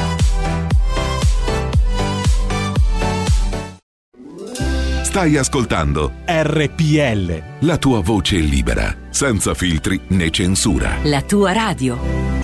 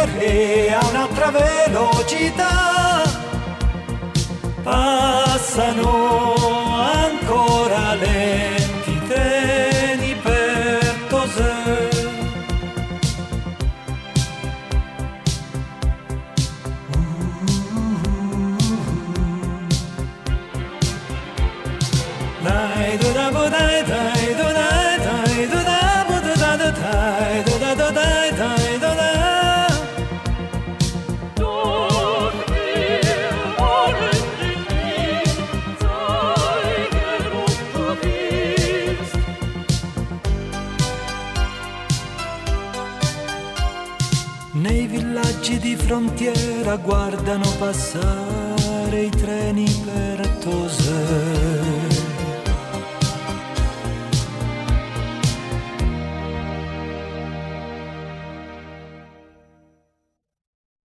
Questo era Franco Battiato, l'ha scelto lo stagista che è qui con me, Giulio Cesare Carnelli, e ridò subito la linea a Pierluigi Pellegrin.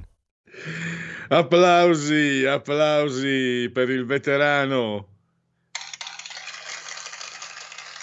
Federico, allora riapriamo i microfoni, intanto velocemente vi leggo un po' di sondaggi e poi eh, farò introdurre proprio Federico per uh, motivi che lui vi spiegherà eh, il filmato, quei 5 minuti di, di una leggendaria eh, match di, di Marvin Hagler con il commento di Rino Tommasi.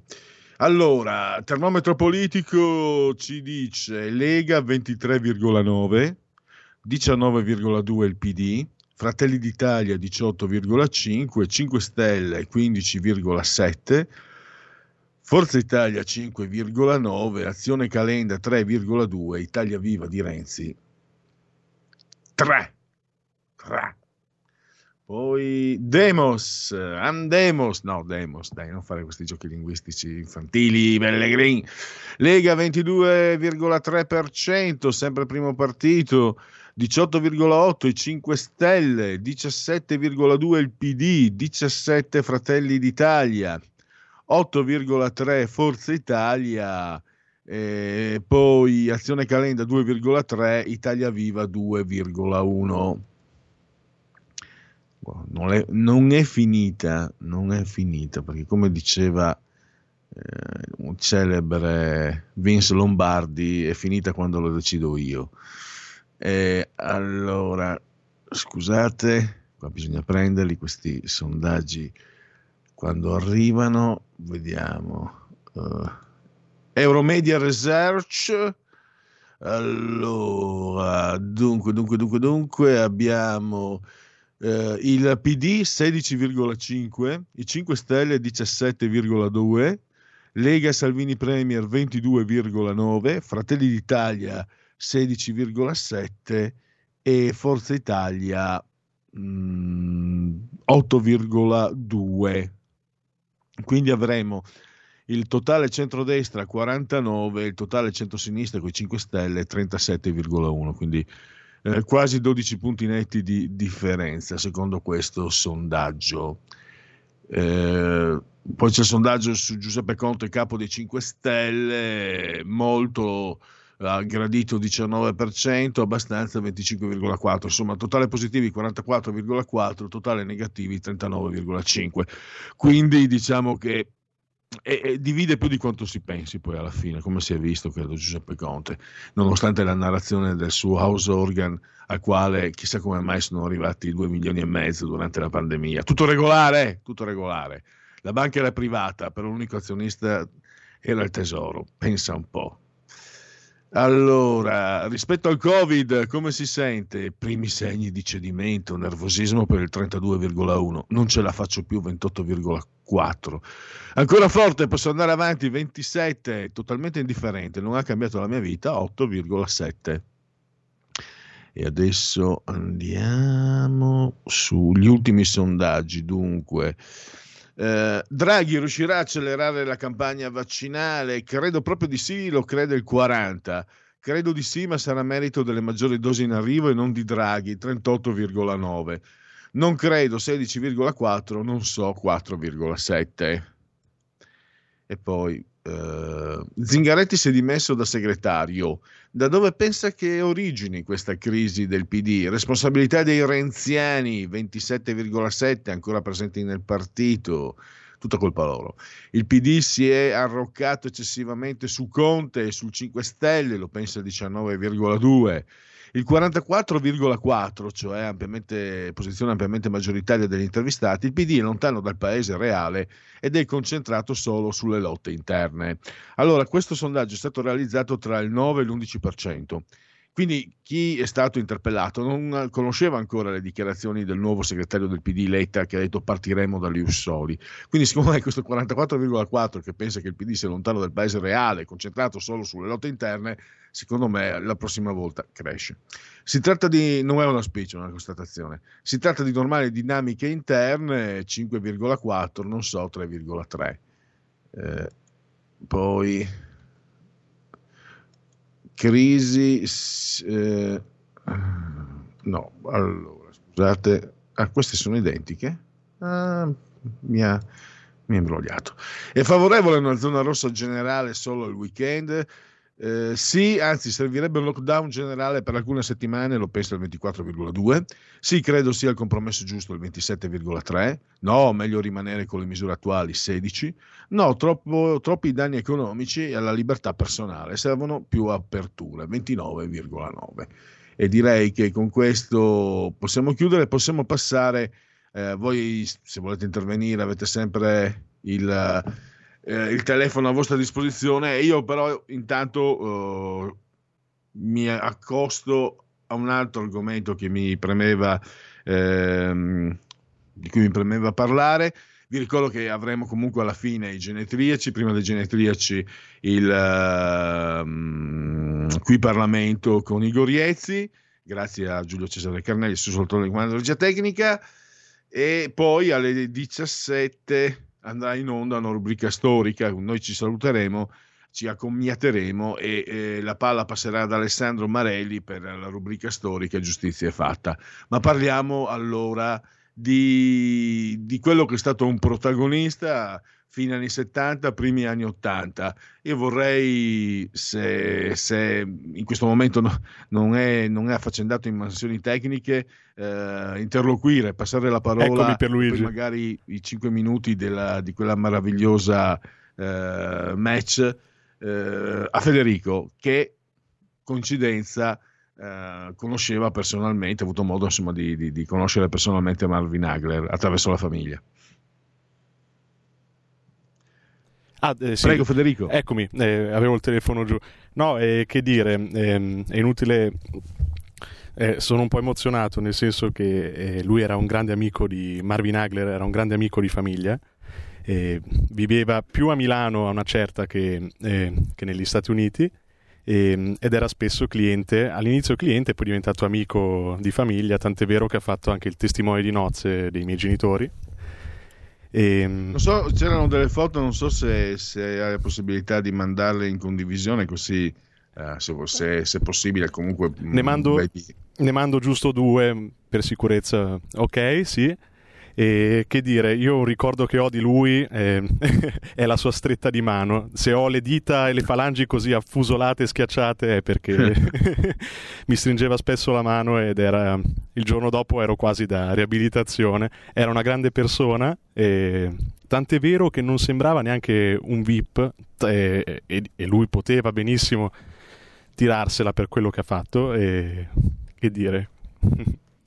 Mi sono reso conto, eh, leggendo un po', che forse è stato più amato e apprezzato eh, in Europa, da quel che ho capito, eh, e qui entro un sì. po' nel merito, che negli Stati Uniti, cioè io sono uno dei tanti che poi si è distaccato dalla box, distaccato perché a un certo punto la box è diventato, e lo dico col massimo rispetto, anzi appena possibile vado al circo, ma è diventato spettacolo circense. Ma cos'è? Quando io vado al circo voglio vedere un certo tipo di spettacolo, quando vedo un incontro di box, quando vedo lo sport, per esempio il calcio sta rischiando, voglio vedere qualcos'altro. E lui anche, mi ricordo il suo dispiacere l'ultimo incontro con Sugar Ray Leonard. Lui tra l'altro entra anche negli anni in cui c'è Sugar Ray Leonard. Sugar Ray Leonard che ha il crisma del grande pugile all'inizio, diventa fenomeno da baraccone. Come è successo, me ne dispiace perché anche lui era fortissimo, Mike Tyson. E ho l'impressione che lui sia la figura di transizione Marvin Hagler in uno sport che tanti di noi hanno tanto tanto tanto amato. Lui è l'ultimo eroe, lui è l'ultimo guerriero lui è l'ultimo che, che sul ring ti mostra innanzitutto vedevi tu vedevi, vedevi un fuoriclasse, vedevi quasi una, una divinità apollinea, no? questa la bellezza, il fisico statuario. Eh, Earns diceva appunto, ho letto che era come battere sul ferro, no? dicevi dopo, dopo, due riprese capivi che eh, il tuo alluminio non sarebbe bastato contro l'acciaio di, di Marvin Hagler, ma anche il coraggio, ma anche si vedeva eh, dicono tutti dei suoi allenamenti pazzeschi, ma si vedeva la preparazione nella velocità dei colpi, nella qualità della scherma. E quindi forse è stato, è stato eh, l'ultimo, e forse anche per questo gli Stati Uniti che hanno preferito uccidere la box trasformandola in una baracconata hanno, non, lo hanno, non, lo hanno, saputo apprezzare, anche se tutti comunque lo mettono tra i primi 5 o 6 pugili della storia della box, non dei pesi medi, proprio in assoluto, tra gli, i grandissimi. E poi vediamo le pagine, per esempio in Italia, insomma, eh, vediamo che io e te non siamo, eh, Federico, tu anche per motivi personali conoscendo, con, avendolo conosciuto, non siamo gli unici dispiaciuti. E tra l'altro aveva anche l'idea, l'impressione, per carità, adesso dico magari parole un po' così di circostanza, forse ma non lo sono. A me piaceva questo, che aveva l'espressione del duro ma non del cattivo. No, no, assolutamente. Era, era un amico, era amico di tutti anche qui a Milano.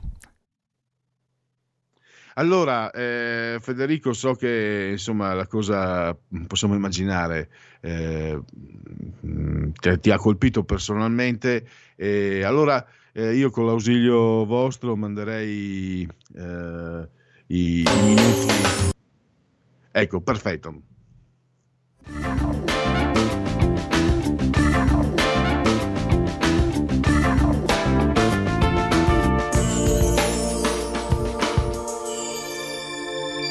John Mugabe, ugandese, sembra l'uomo che può interrompere il regno di Marvin Hagler fra i pesi medi.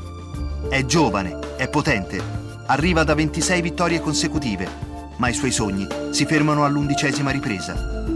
Vince ancora The Marvelous. È la sesta ripresa il momento di svolta, uno scambio di pugni da rivedere interamente. La bestia, soprannome di Mugabe, è domata.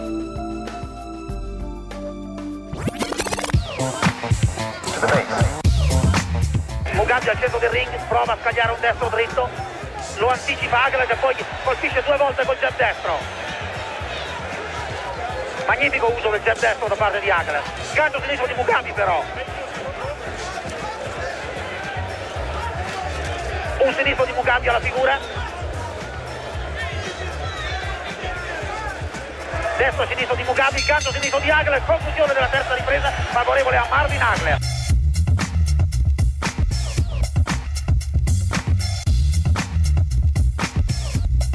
Io ho qualche dubbio comunque che questo match possa giungere alla conclusione del dodicesimo round, data la violenza dei colpi che i pugili si sono scambiati. Sesta ripresa, Marvin The Marvelous Hagler, John The Beast Mugabe.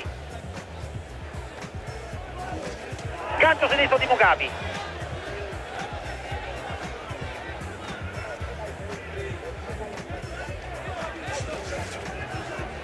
Non trova la misura Hagler che evita il combattimento a corta distanza. Eccellente uso del jab destro nelle prime cinque riprese da parte di Marvin Hagler. Dovrei correggermi di escludere la prima ripresa nella quale Hagler ha combattuto in guardia normale, poi è passato alla tradizionale abituale guardia destra. Montando adesso di Mugabe.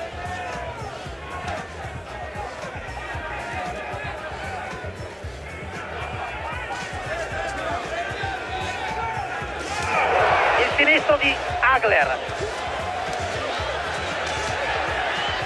Ha mancato di un soffio il gancio sinistro Mugabe. Durissimo questo scambio.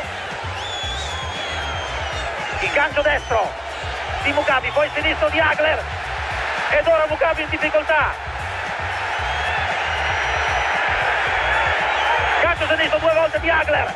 Ora Mugabe in difficoltà. Il gancio destro due volte.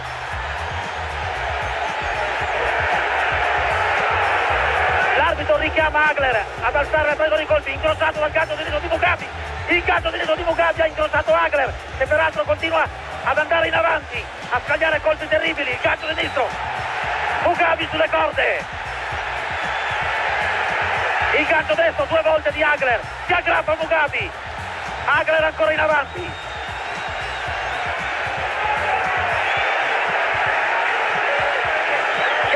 sinistro di Agler poi il destro. Grandissimo l'orgoglio la resistenza di Mugabi ma Agler ha maggior precisione maggiore continuità. Il gancio sinistro di Mugabi due volte. Incredibile battaglia. Montante destro di Agler gancio sinistro. Manca il gancio sinistro va a il gancio destro di Mugabi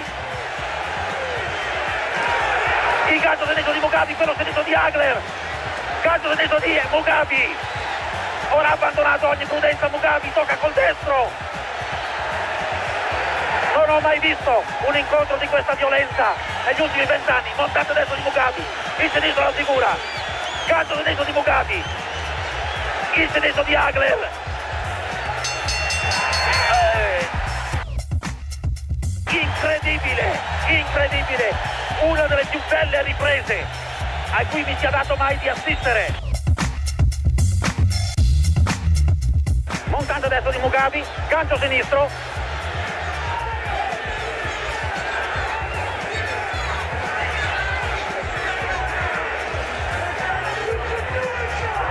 Un destro alla figura di Agler prova col gancio destro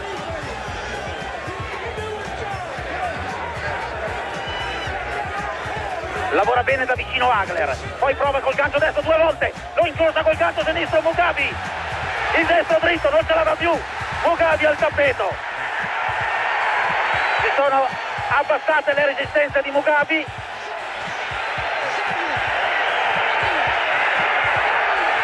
KO, KO, ha vinto un grandissimo, stupendo, veramente meraviglioso Marvin Hagler, è stato magnifico anche John Mugabi.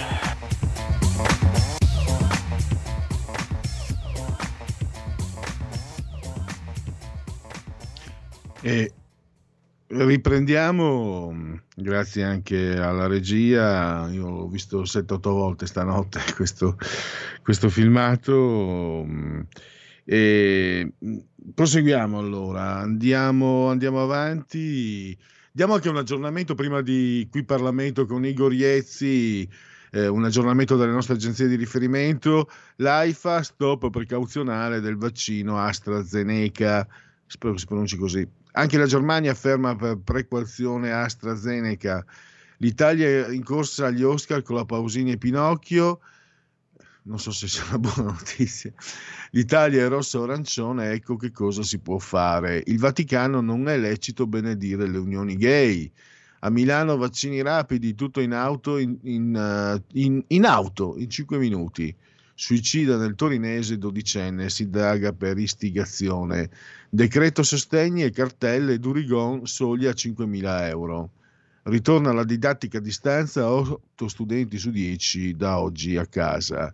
Ancora record del debito, 2.603 miliardi a gennaio. E poi...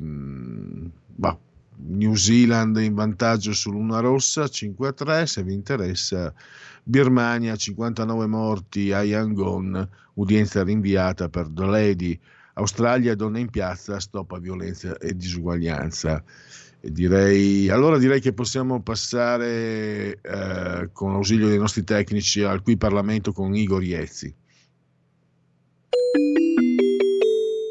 Qui Parlamento Chiesto di intervenire il deputato Igor Giancarlo Iezzi. Ne ha facoltà. Sì, grazie. Purtroppo, dopo l'addio a Marco Formentini, Milano ritorna a provare il dolore della perdita con la scomparsa di un grandissimo protagonista della nostra città, Carlo Tognoli. Tognoli fu un grandissimo sindaco, un abile amministratore e un politico serio e capace.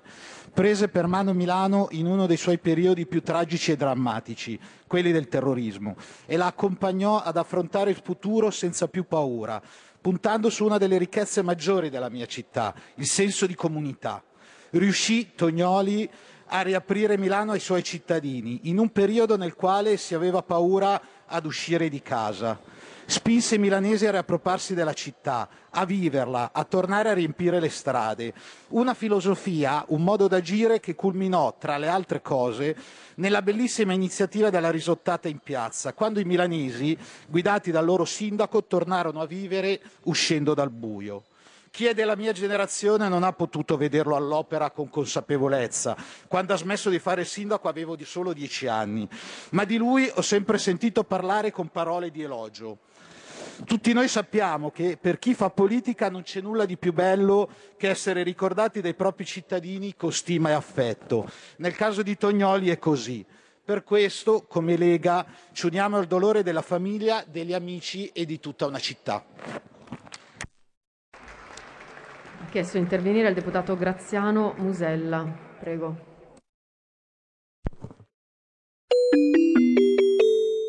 Qui Parlamento. Segui la Lega è una trasmissione realizzata in convenzione con La Lega per Salvini Premier.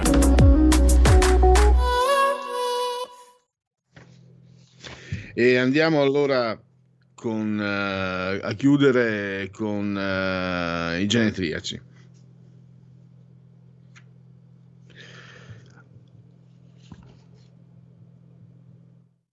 La verità è che sono cattivo. Ma questo cambierà. Io cambierò. È l'ultima volta che faccio cose come questa. Metto la testa a posto, vado avanti, rigo dritto, scelgo la vita. Già adesso non vedo l'ora. Diventerò esattamente come voi. Il lavoro, la famiglia, il maxi televisore del cazzo, la lavatrice, la macchina, il CD e l'apriscatole elettrico.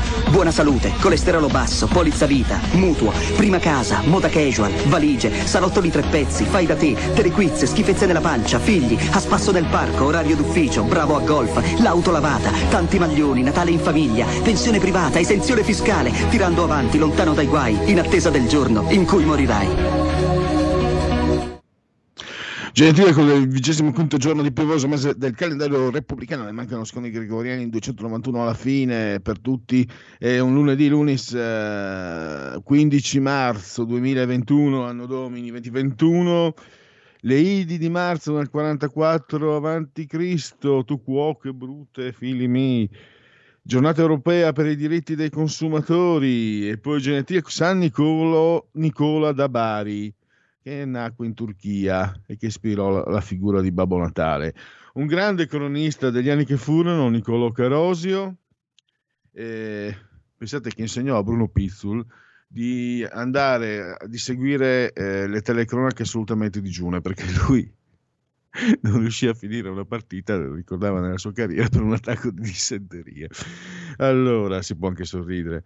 Philippe de Broca, eh, un importante regista sceneggiatore francese, il teatro con Edmond Aldini, il blues di Ray Cooder eh, e poi eh, ha solidarizzato con Toscani quando ha dato degli alcolizzati ai Veneti, il Veneto Gian Antonio Stella complimenti a lui, un collaboratore storico di, di, Fabrizio De André, Massimo Bubola, che se non ricordo male era stato anche ospite eh, qui a RPL, Pon, Massimo Pongolini, Pongo, cabarettista, con simpatia leghista, non si dice perché se no gli roviniamo la carriera. Eh, in casa Lega, candidato sindaco a Varese, borgomastro a Varese, Roberto Maroni, auguri a lui. Eh, effetti speciali di Sergio Stivaletti, e poi Diego Nargiso, tennista perduto di grande classe, mi ricordo però nessuna tenuta nervosa, mi ricordo eh, piangere mamma mamma perché si era rotto le scarpe durante Roland Garros. E poi chiudiamo con la bellezza che salverà il mondo, gli effetti speciali e sappiamo noi di Sabrina Salerno e poi la bellezza conturbante di The Spread House of Wives di Eva Longoria. Chiudiamo allora passando la palla ad Alessandro Marelli, la rubrica storica Giustizia è fatta e poi a seguire eh, se avete modo di appurare le novità del nostro palinsesto. Ringrazio naturalmente Federico Giulio Cesare saldamente sulla torre di comando in regia tecnica. Ringrazio voi per aver scelto anche oggi RPL. Buon proseguimento a tutti.